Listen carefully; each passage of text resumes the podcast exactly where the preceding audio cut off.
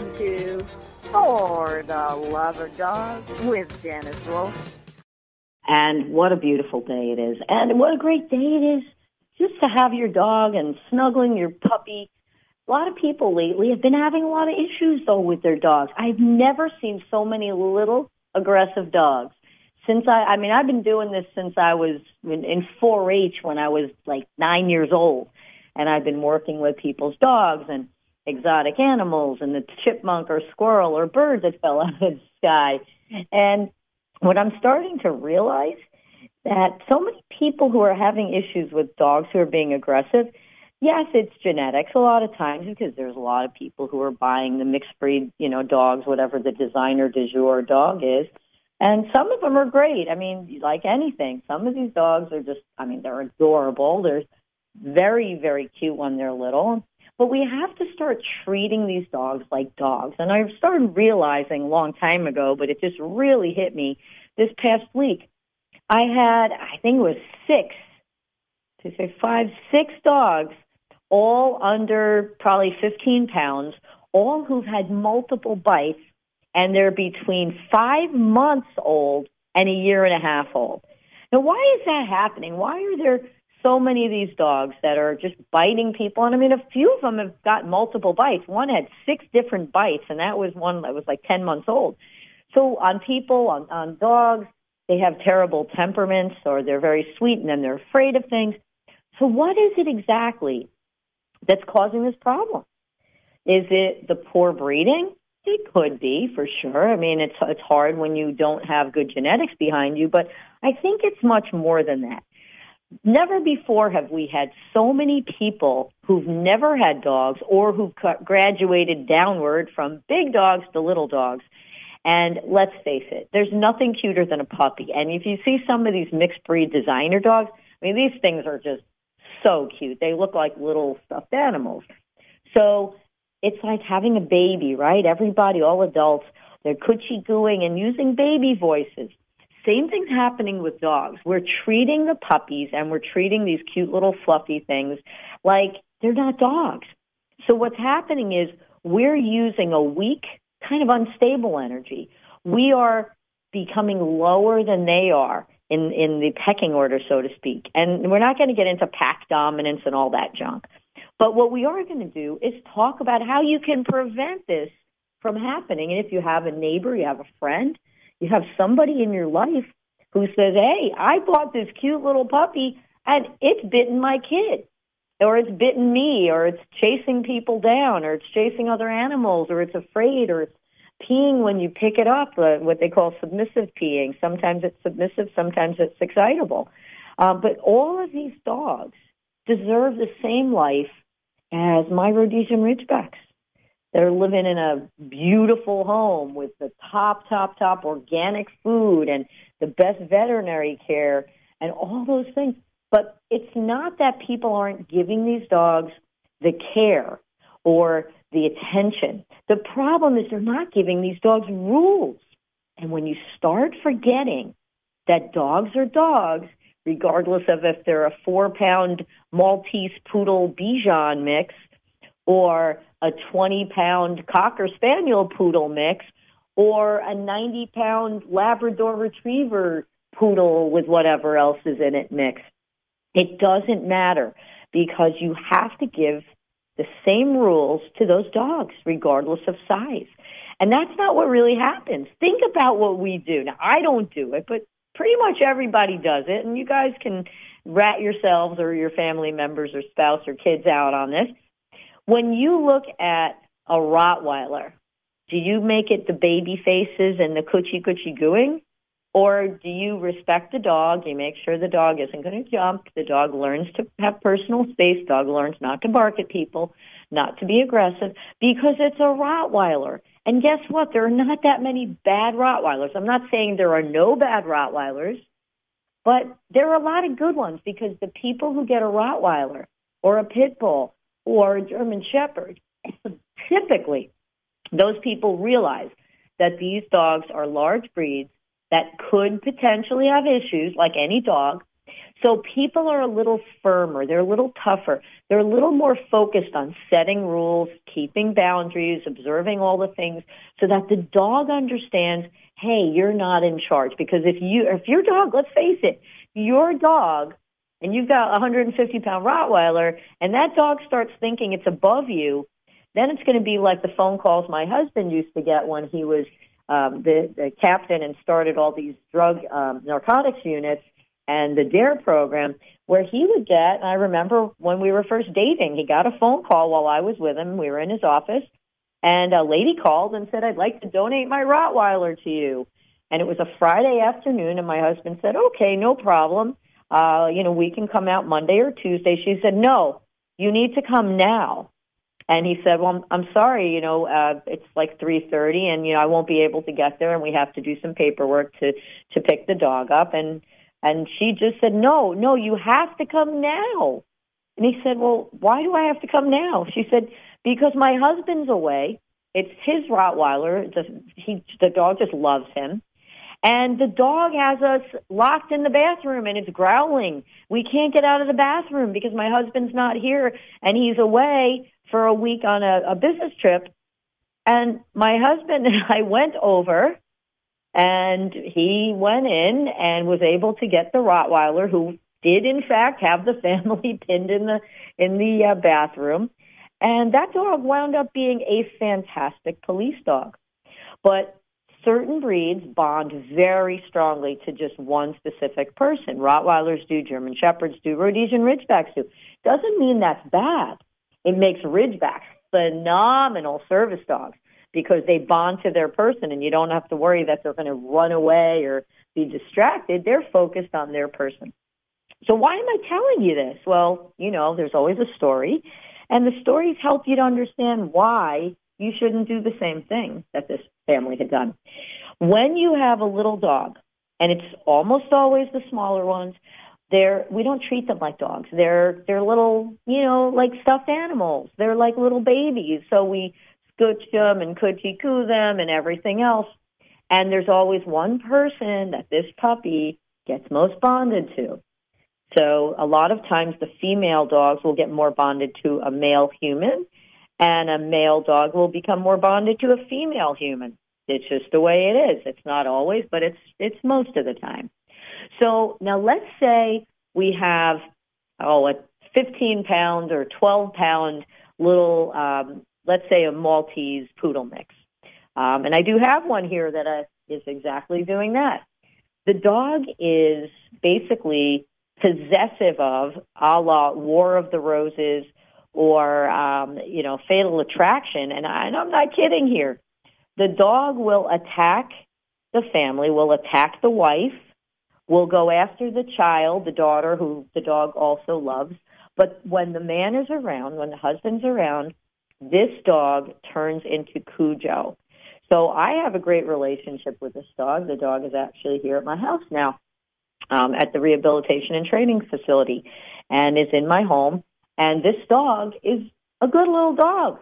She's been, after the third day, she decided that she was going to be a good girl. We can do everything with her. We can pick her up. We can uh, let her be with the other dogs. She's social. She's behaving herself well.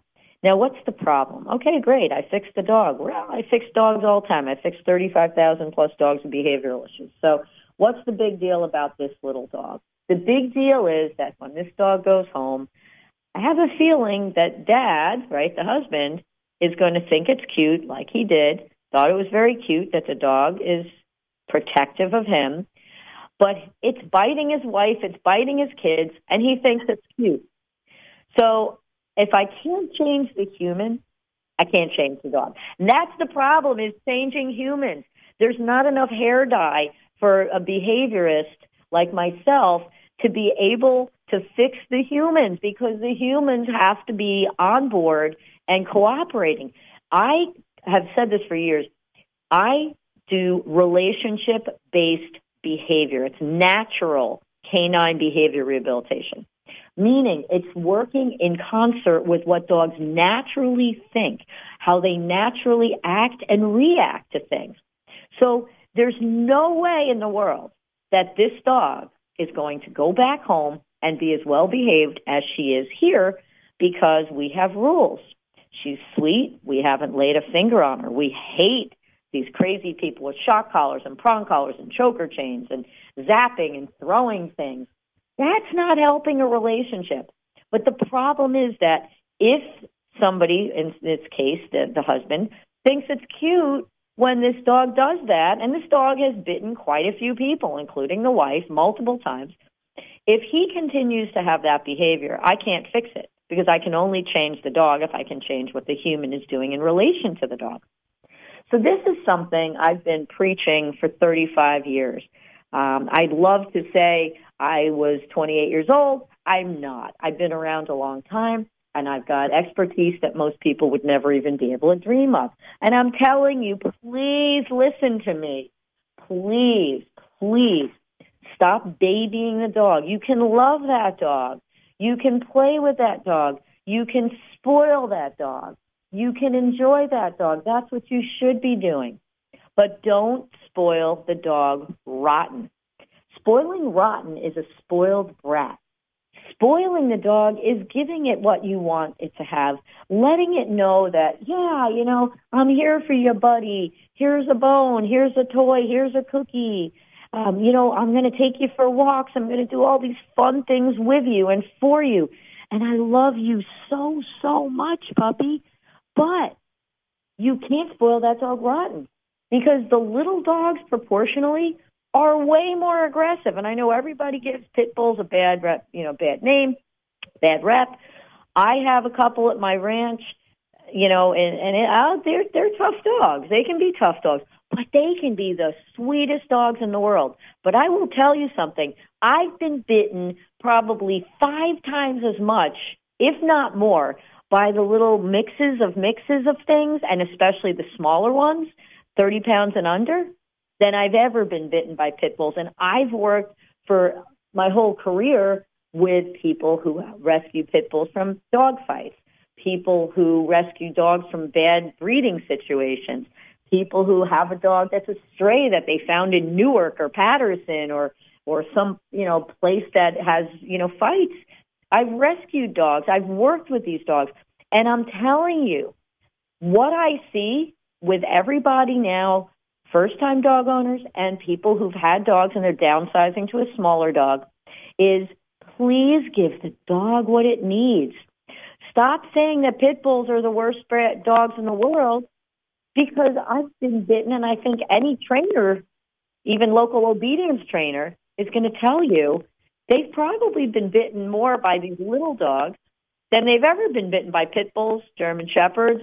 I mean, Rottweilers, people, oh, Rottweilers are bad. I've done very few Rottweilers that couldn't be fixed.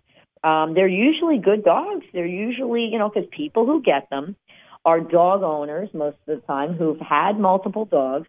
They know they're getting a Rottweiler, so they're a little bit more firm. And it doesn't mean you need to be using crazy things like shock collars and prong collars and choker chains and squirting them and, you know, kicking them and punching them and, and, and, and just throwing things at them like some of these crazy people do. But you need to be consistent. You hear that word all the time. What does consistent mean? It means stop changing what you're doing and stop everybody in your family from changing what they're doing because when you have set rules, it's very easy to be successful. It's very easy to know exactly what you're supposed to do. Imagine a child going into school and one day they wear a uniform and the next day they have to wear shorts and then the next day they have to wear long pants and the next day they have to wear scrubs and then the fourth day or the fifth day, there's no rules. And the kids go, well, what am I supposed to wear today? Because you're not being consistent. That's why the best thing you can do for your dog, it's not to be firm. It's not to be tough. It's not to be the pack leader. It's not to just give your dog like you're a human Pez dispenser treat after treat after treat after treat teach him, leave it, go, no, stop, down, sit, all these crazy things. Just be consistent. When you come into the house or anybody comes into your house, stop letting your dog jump on you and petting him to reward him for jumping on you. And then you come in when you're dressed up nicely, either coming home from work or you're going out to, to eat or if we're doing that anymore, or you're going to a wedding or a bar mitzvah or something where you're dressed up and then you yell, oh my God, he jumped up on me. He's got his paw prints on me and he just ripped my stockings. But you taught him it was okay to do that. You taught him to do that. You specifically created that problem. But who gets in trouble? The dog. Or in this case that I was telling you about this little dog, the little poodle uh, Yorkie, whatever it is, mix, the one daughter. She thinks it's really cute. She picks the dog up. She does things that I've told her specifically not to do. She's a kid though. So what happens? Well, the dog doesn't like it because she's not picking the dog up properly. She's not supporting the dog. So sometimes the dog snaps at her. So whose fault is it? Is it the dog's fault? Now, true, in my world, dogs should never snap. I don't care what's going on. A dog should never snap, growl, snarl, or bite a human, ever. Because unfortunately, whether I want it to happen or not, humans have to be coming first. Humans have to be the ones who are in charge and are seen as not becoming injured. So if we have a baby, like the one woman I was speaking with today, her baby got bitten by her little Maltipoo, uh, Maltese poodle mix, and God knows what else, because the dog, uh, honestly, it doesn't look like it's got Maltese. It looks like more like it's got a little bit of Terrier or, or Westie or something. But nonetheless, she said, well, the dog growls at my son all the time but it's never snapped before. And I was like, but growling at your son was okay? She said, well, my son isn't that gentle with the dog. And I said, but whose fault is that? You know, the dog didn't bite your son. You bit your son. And she was like, what do you mean I bit my son? She said, the dog bit my son. I said, but you're the one who taught the dog that you were not protecting him. You weren't keeping your son from hurting the dog.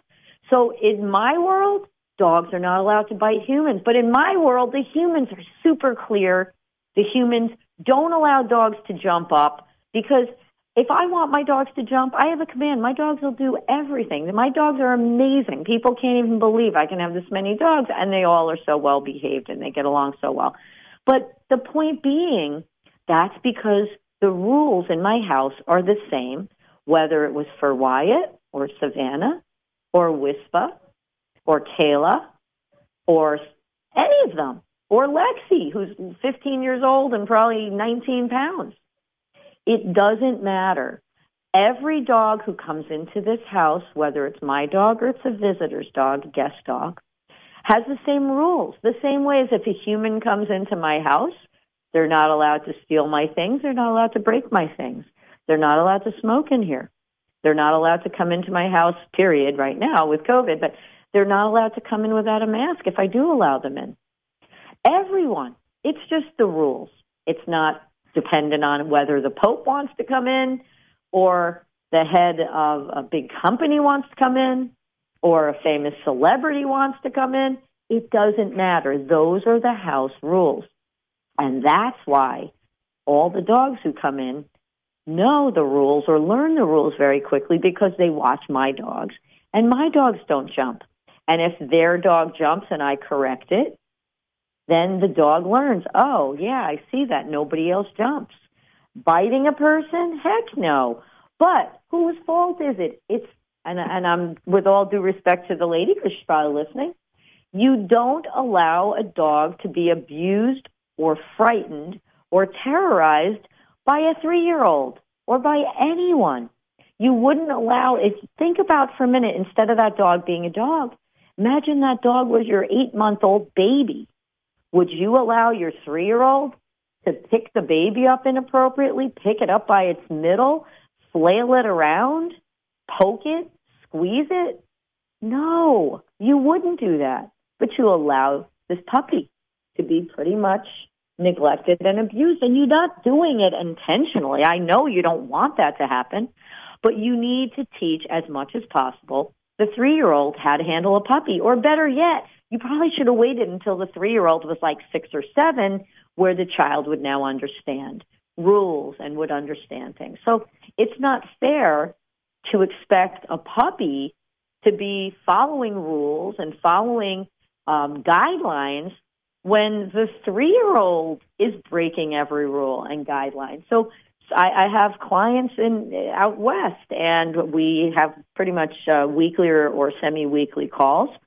And they have two little kids. One is probably three and a half. The other's maybe one and a half or two. And the kids are they're adorable children, but they're not really those kind of kids who just are very gentle and easygoing. They're running around, they're playing, there's a lot of chaos. They have a lovely dog, but this dog growls at the kids. And it's the same thing. The dog growling at a child doesn't mean the dog doesn't like your child. It typically means that your child's energy is unstable.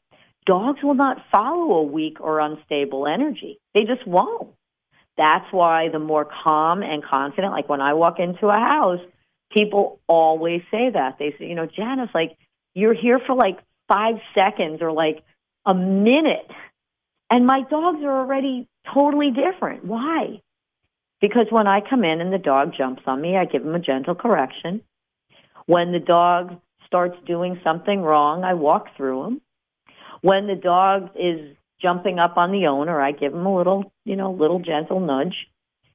And the dog learns in, in seconds that, oh, okay, you're in charge here.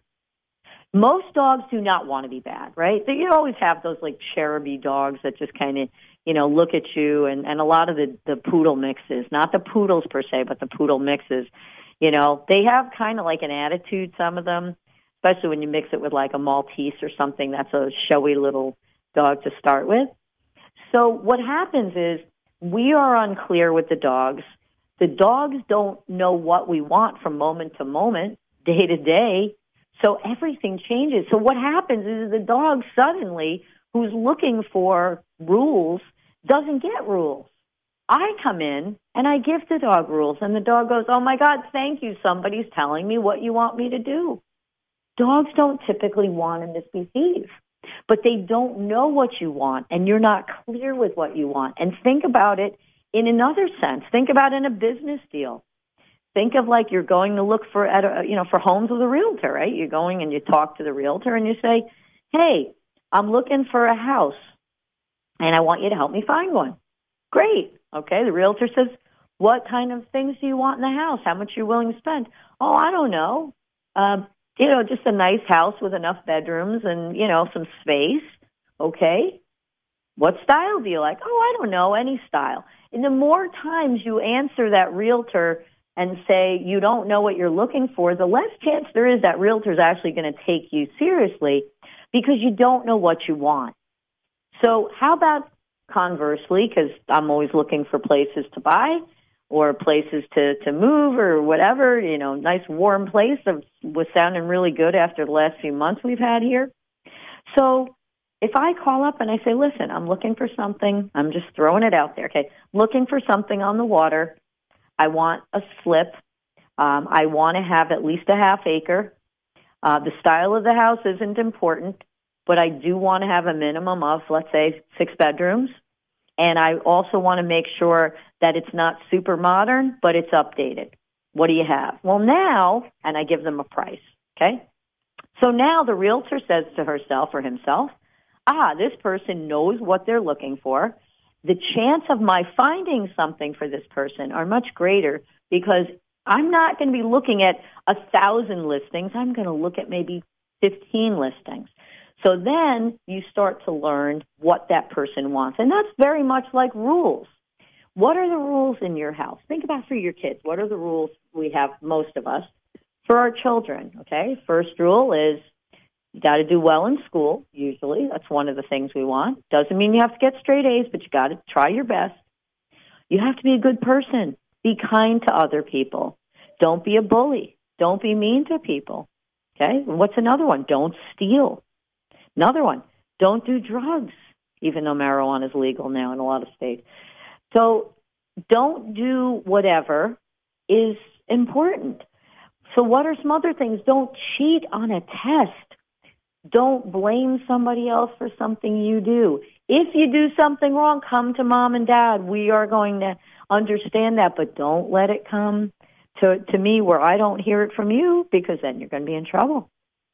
So we give our children rules and you'll see the kids who have more rules are typically the better behaved kids. Now, if you have one of those awesome, awesome kids, and I know a lot of these kids, but if you have one of these really awesome, awesome kids who, you know, is going to just be a good kid, you relax the rules because the child already is behaving within the constraints of those rules. But if you have two kids and one of them is the valedictorian of the high school and never comes home late and always is very reliable and comes home and does what he or she is supposed to do, that child already knows the rules. So that child doesn't need to be taught more rules. But your other child who was trying drugs and was out late and doesn't come in at curfew and is failing in school, not trying at all, um, is mouthing off to you, is calling you names, and that's usually not a good thing for parents. That child who, let's say, hits you or slaps you or curses you out, that child needs rules. And that's what I'm saying. Why don't we just give all the kids the rules that we want, all the dogs, they all get the same rules. What are the rules for your dog? Most of you will say, well, he can't pee in the house. Well, gee, if I come in your house, is that the same rule? I, I can't pee in your house. I mean, that's an easy rule. But you're not thinking like a dog. You're thinking like a human. And dogs think like dogs. And dogs do what dogs do because they're dogs. They're not humans. So if you want for the dog to start treating you with respect, you've got to respect the fact that he's a dog or she's a dog. And that that dog needs certain things. And that's what we start talking about in my book happens, S-H-H-H, happens, Dog Behavior 101. And by me, Janice Wolfe, you go on Amazon, just put in S-H-H-H happens, Dog Behavior 101. And you can download the book for, I think it's like nine ninety nine or something. Now, why is that a good book? Because the book tells you and teaches you how to think like a dog. And you will see when you start teaching your dog because he's a dog and you're using dog language, then all of a sudden this dog starts behaving much better. You start getting that dog following rules because he understands what the rules are. And the other thing that I highly recommend, and we talk about every other week or so, is making sure he's on good food and he's on good healthy vitamins.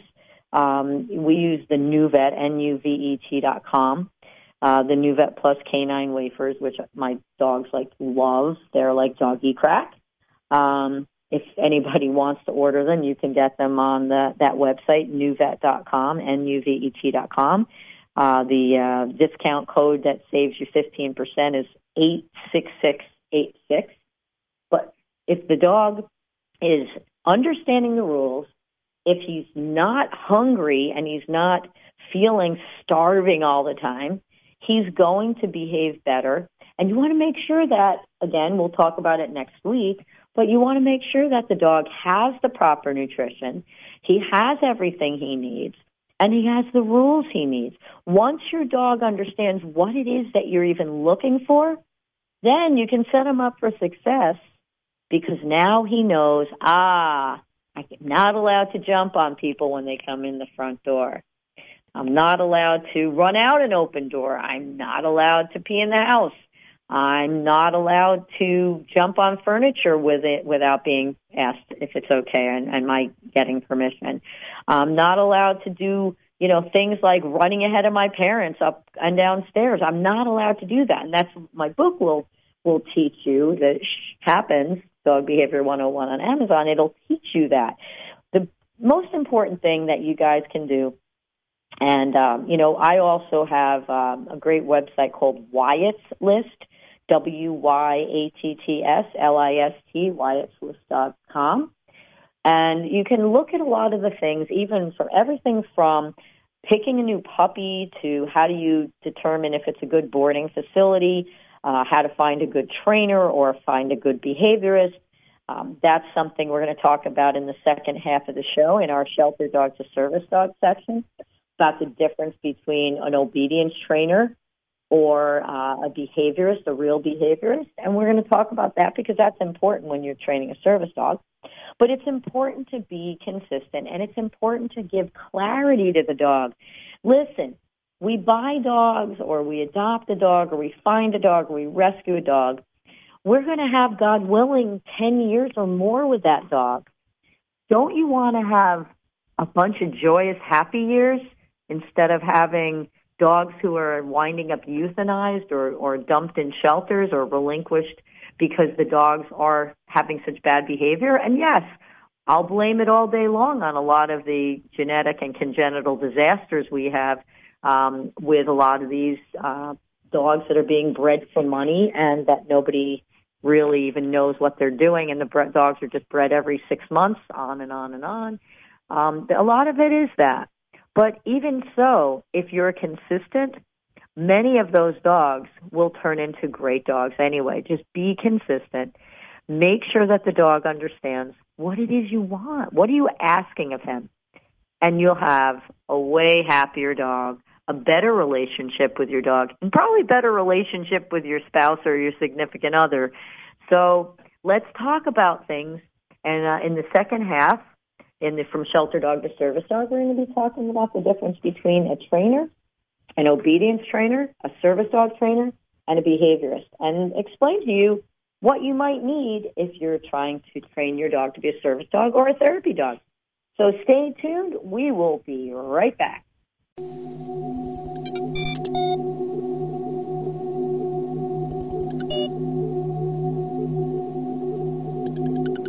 So, we were talking earlier about how we were going to communicate with our dogs.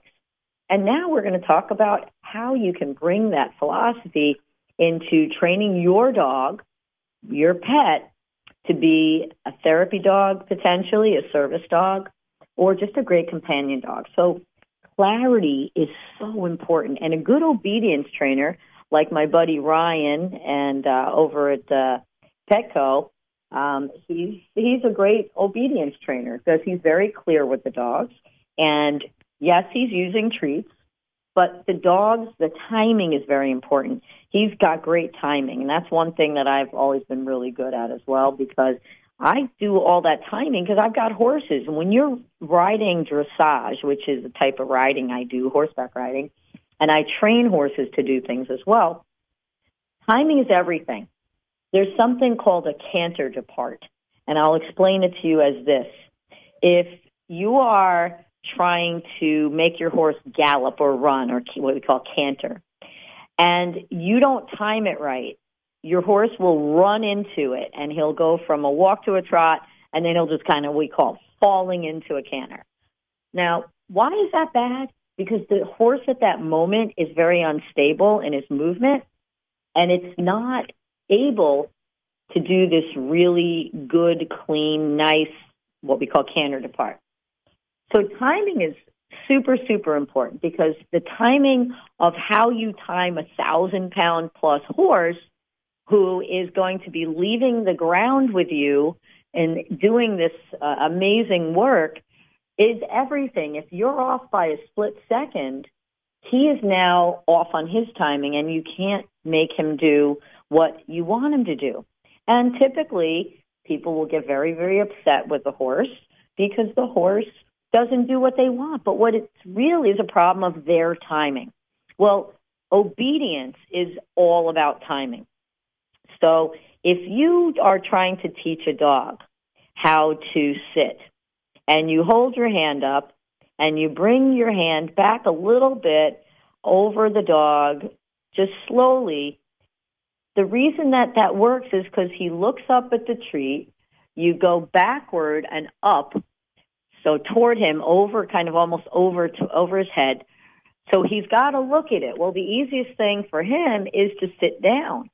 So when he sits, immediately he gets the treat and he starts learning. Oh, If you put your hand up there and I put my rear end on the ground, I get a cookie. Gee, that sounds like a pretty simple thing. That's timing.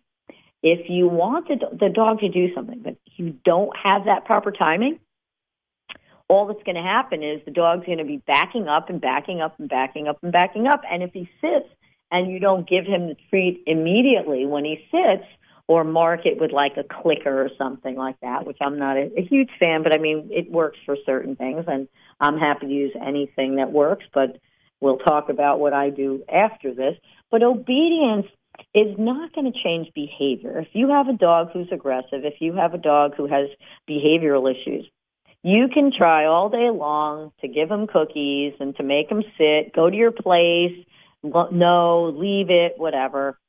And the dog isn't going to change because the only way behavior will change is by getting the behavior to change in the dog's brain.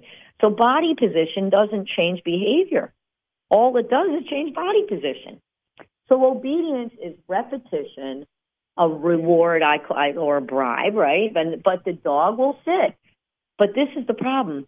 People will tell me all day long, you know, I, I, I taught my dog how to, you know, do this and I, I taught him how to do that. But you know what the problem is? You know, he doesn't seem to like listen if we don't have a cookie or if he's not, you know, feeling the, the mood. Um, and so then what did you really teach them? You're bribing them. It's like tell your kids you're going to bribe your children, um, you know, to do something like, uh, you know, like get good grades in school. You want to teach the child that good grades are a reward in themselves. And because you're so proud of your child for getting these great grades, what happens? He gets what he would have loved to have, but he didn't do it because of that. He's just getting a reinforcement because he did that. So obedience is the most common form of training. Now, what's wrong with obedience in training a therapy dog or a service dog? Well, therapy dog, probably you can get away with it. But you don't want dogs to become so food motivated because if they're going into a nursing home, if they're going into a children's hospital, there's food around. You don't want the dog to focus on food. You want him to focus on the child or on the individual to whom he is going to be visiting. So what do you do when your dog is super food motivated? Like we have a dog named Miller. Well, what do you do when the dog wants a piece of food? So if you're using food as its own reward or reinforcement, remember that that's what he's going to be doing when he's thinking about doing that trick or that that behavior. And if, for whatever reason, that dog sees a piece of food on the ground, he's going to think it's his and he may just go for it and you're going to get upset, but you're teaching him to be motivated by food. So what's a better way to do it? Well, there are other kind of training. There's electronic training collars, which are shock collars, even if they vibrate, like a TENS machine. Somebody said, oh, it's like a TENS machine. Uh, a trainer said that. I said, yeah, a TENS machine. You, you know, crank that up. And they said, oh, put it on your arm. You'll see it's not so bad. Really? Put it on your throat or your privates and then give me the little controller and let me crank it up. It depends where you have that thing. If you have that on your throat, it's a very, very threatening thing for a dog. And I've seen so many times where I can tell when I go into a, a person's home and the person goes to put the, the leash or the collar on to go for a walk and the dog gets aggressive or runs because a lot of times they have either a very, very rough training uh, with somebody who shouldn't be touching dogs uh, or, or animals, in my opinion, or they have a shock collar, or even sometimes the e-collar for the electric fence around somebody's yard. So you have to really be careful and think about it, think like a dog, and think about what it would be. What does the dog think? How is his perception of reality different from yours? So if that dog feels that, uh-oh, you're putting a collar on me, which means I can then have pain, he might even eventually get aggressive, and I've seen that quite a bit. So if you are going to use some kind of gadget, I don't, I've rarely seen anybody, uh, especially private people, who can at all come close to what they should be doing on the timing for those shock collars.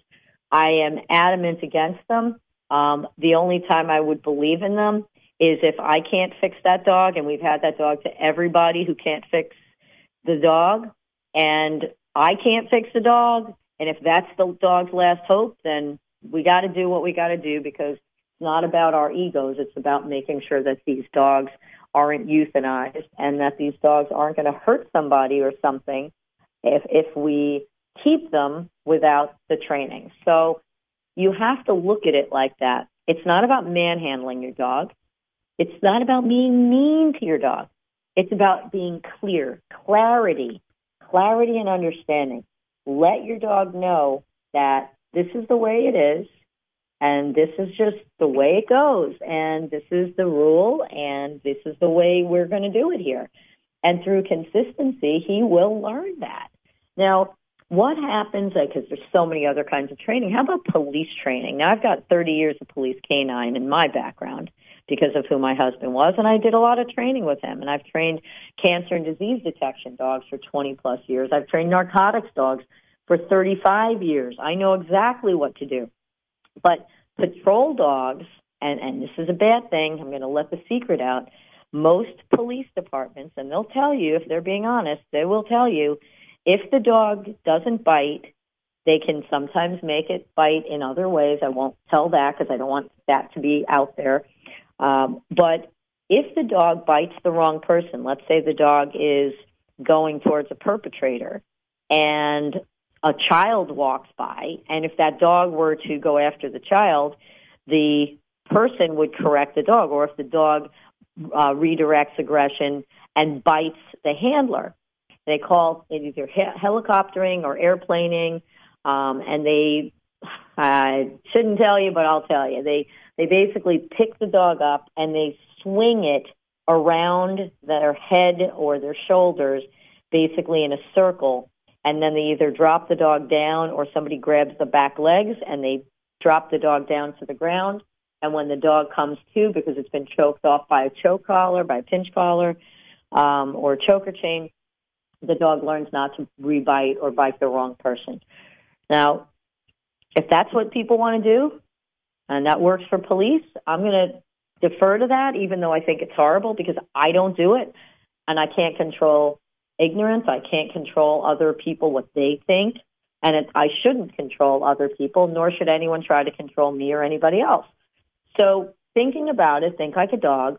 What kind of level of trust and respect is that dog going to have for you if you treat it like that? Or if you're zapping it or if you're using like the crazy company that they throw these, it looks like a kind of a frisbee or something uh, with a bicycle chain in it. They throw it at the dog. Oh, excuse me, you throw it toward the dog. So if you have good aim, it's toward the dog. If you have bad aim, it's at the dog. If you're throwing a knife toward me, or you're throwing a knife at me, I'm still going to get away from it because it's the wrong energy. You're going to you're trying to hurt something. So that's obviously no good. Now, what what's the difference between training and and like let's say, you know, behavior? Well, behavior isn't about the body at all. So think about it. When an aggressive dog or a fearful dog bites someone, what part of its body is it biting with? So what part of its body? Let's say you take, you know, let's take you take this one of these poodle mixes that we were talking about earlier. Let's say it's a real nasty little poodle mix, okay, and it's 15 pounds. And it grabs onto you and it breaks the skin and it rips a good chunk off of you, which I've seen and I've had that happen to me with these little guys. Cute as they are, they're kind of hellions uh, very often. So what happens when the dog does that? right? What part of the dog's body was it that bit me, or that bit you, or that bit the, the owner? So, uh, what's everybody going to say? Janice, are you out of your mind? The mouth bit, the teeth bit. Like, what are you talking about? That's the wrong answer. Completely the wrong answer. What did the dog do? What did the dog bite with? Well, think about it. Did the dog's mouth just randomly say, mouth? I'm going to go bite that person. No, the brain told the mouth what to do. If the brain tells the mouth to bite, the mouth bites. If the brain tells the mouth not to bite, then the mouth doesn't bite. So we have to change what's in the dog's brain, which has zero to do with the honey boo boo school of obedience training that some people prescribe to. And, and what would that be? The obedience through obesity. Just keep feeding the dog and it can't do anything else. It'll get so fat it won't be able to move out of its own way. So the whole issue here is think like a dog. Think. Use your brain. The brain, the human brain, is the most important and critical tool in rehabilitating a dog with behavioral issues. You can't look at it as the dog's biting. You have to look at what's making the dog think it needs to bite. So going back to the young boy, the little guy who was like three, you know, three years old, um, the one who uh, got bitten by the dog multiple times, right? So what was going on? Mom wasn't teaching little Junior that you respect the animal. You don't pick it up like it's a stuffed animal. And get rid of the dog. Well, you can get rid of the dog, but then don't get another dog until that child's much, much older. I find that quite often that people think, oh, it'll be cute. They'll grow up together. That's why I'm so busy. That's why I got so many people who need help because I can't fix stupid. And I'm kind of glad I can't fix stupid because if I could, there'd be no, no reason for me or for, for other good behaviorists, legitimate behaviorists. So thinking about it, think like a dog. If the dog thinks that you are not protecting him, then he's got to protect himself. So how do you train a service dog or how do you train a therapy dog? Is it training or is it behavior? Well, depends on whom you speak with. If you speak with an obedience trainer who's never trained or has trained one, you know, and there's different levels of things. It's like, hey, I've got a Porsche. Well, yes, you have a Porsche, but it's a little toy model Porsche that's falling apart and it's an inch and a half long. You do have a Porsche, you're not lying, but it's not really much to look at, right? It's not important. Versus somebody who says, I have a Porsche, and they have a brand new Porsche race car, like a, you know, let's say a 911 Targa or, or whatever, 928S, whatever it is that you, you like. But it's still, when somebody says, I'm, I, I'm a dog trainer, that does not mean that they know how to train service dogs or therapy dogs, but especially service dogs. Do not pay anybody money if they say, when you ask them, how many service dogs have you trained and which kinds of service dogs? If they say, oh, I've trained three, what kind of service dogs? Well, you know, service dogs. Well, what kind of service dogs? What did you, what tasks did you train the dog to perform? And let, you know, also, if you have a local dog trainer who's given it a shot to help you and goes, well, I've never trained a service dog before, I'll give it a shot. You don't know what the hell you're doing. Do not pay that person. That's like you go to a surgeon and he goes, well, I've actually never done a surgery. You'll be my first one and I'm going to charge a full price. No, if I have to have my leg worked on and I have to have a surgery and I can't get the best surgeon in the world and you're going to do it, well, hell, I'm not paying you for it. You don't know what the hell you're doing. And I'm assuming, obviously, that, you know, we're talking about, you know, being silly and a bit facetious, but if somebody says, well, I train service dogs, well, that's great. How many? What was your success rate? How long did it take? Give me an amount that it will cost me to train this dog. And what guarantees do you have if you can't train this dog to be a service dog? And you'll hear, well, uh, well, I, I've trained, um, you know, I've trained, I've trained over 40 obedience dogs. Well, 40 is, for me, is about two weeks of clients is 40. So if they haven't done let's say two, three, four hundred dogs, you shouldn't be hiring them as an obedience trainer and paying. If they haven't trained at least, and I would say bare minimum 10 really good, well trained, legitimate service dogs, you shouldn't be paying them. You should look for somebody who says, I train diabetic alert dogs. I train PTSD dogs. Okay, great. PTSD dogs. What does a PTSD dog do?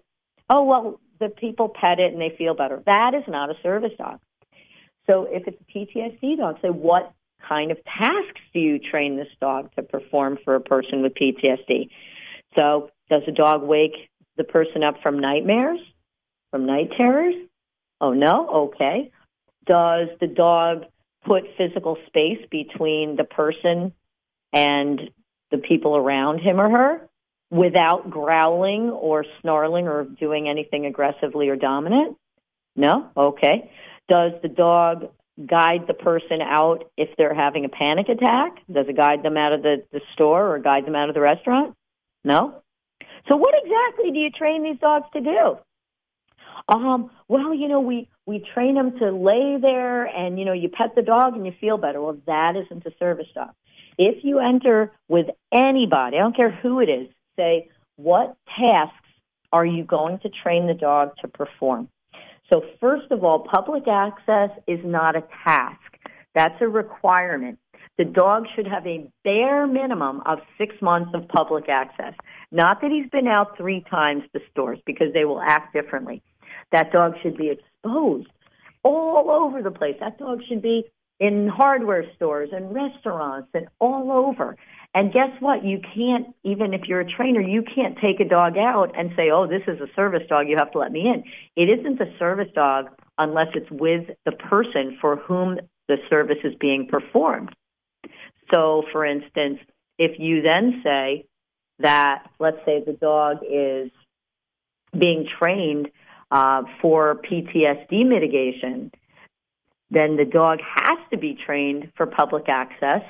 And the dog also has to be trained to be around children, to be around other dogs, to be in public places, to be on trains, buses, cars, different kinds of cars, around different kind of dogs, brachycephalic dogs, chihuahuas, Great Danes, alpacas, horses, cows. If I tell you the things that Wyatt was exposed to, we had alpacas, horses. We had 60 longhorn steer when my friend Temple Grandin was inducted into the Cowgirl Hall of Fame in Fort Worth, Texas. And we were in the Fort Worth stockyards.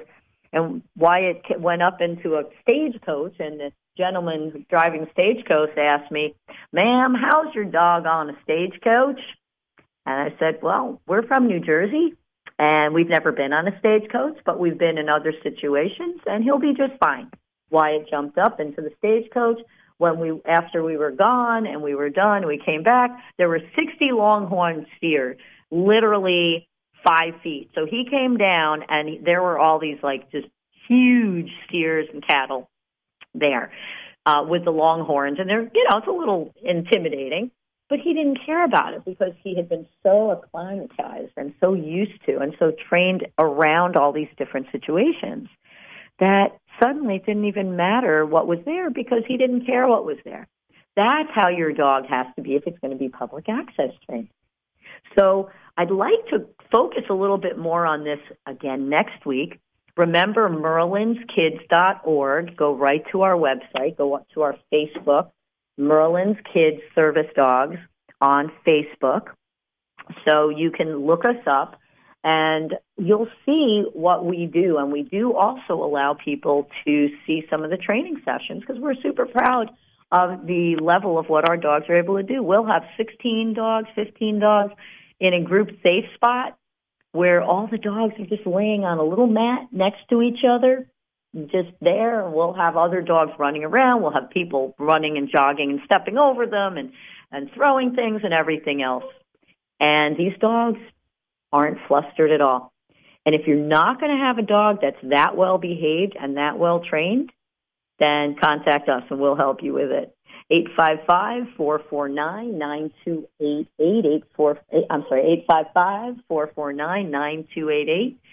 Uh, it was just a pleasure to have you with us today. And unfortunately, we are finished and time goes so quickly. But have a great, healthy, happy weekend. Um, happy St. Patrick's Day a bit late and hope that everybody has a wonderful COVID free next week. God bless. Take care. Talk to you next week.